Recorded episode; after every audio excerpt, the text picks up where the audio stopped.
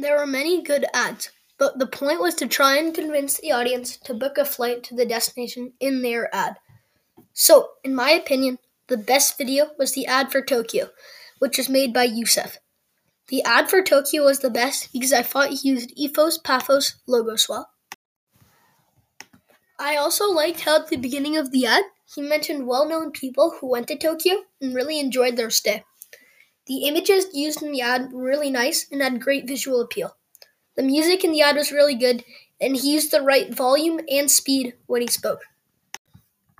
So, in conclusion, the ad for Tokyo was the best and made me want to book a flight there because of the good use of Ethos Pathos logos, the great images, the good music, and finally because he used the right volume and speed when he spoke.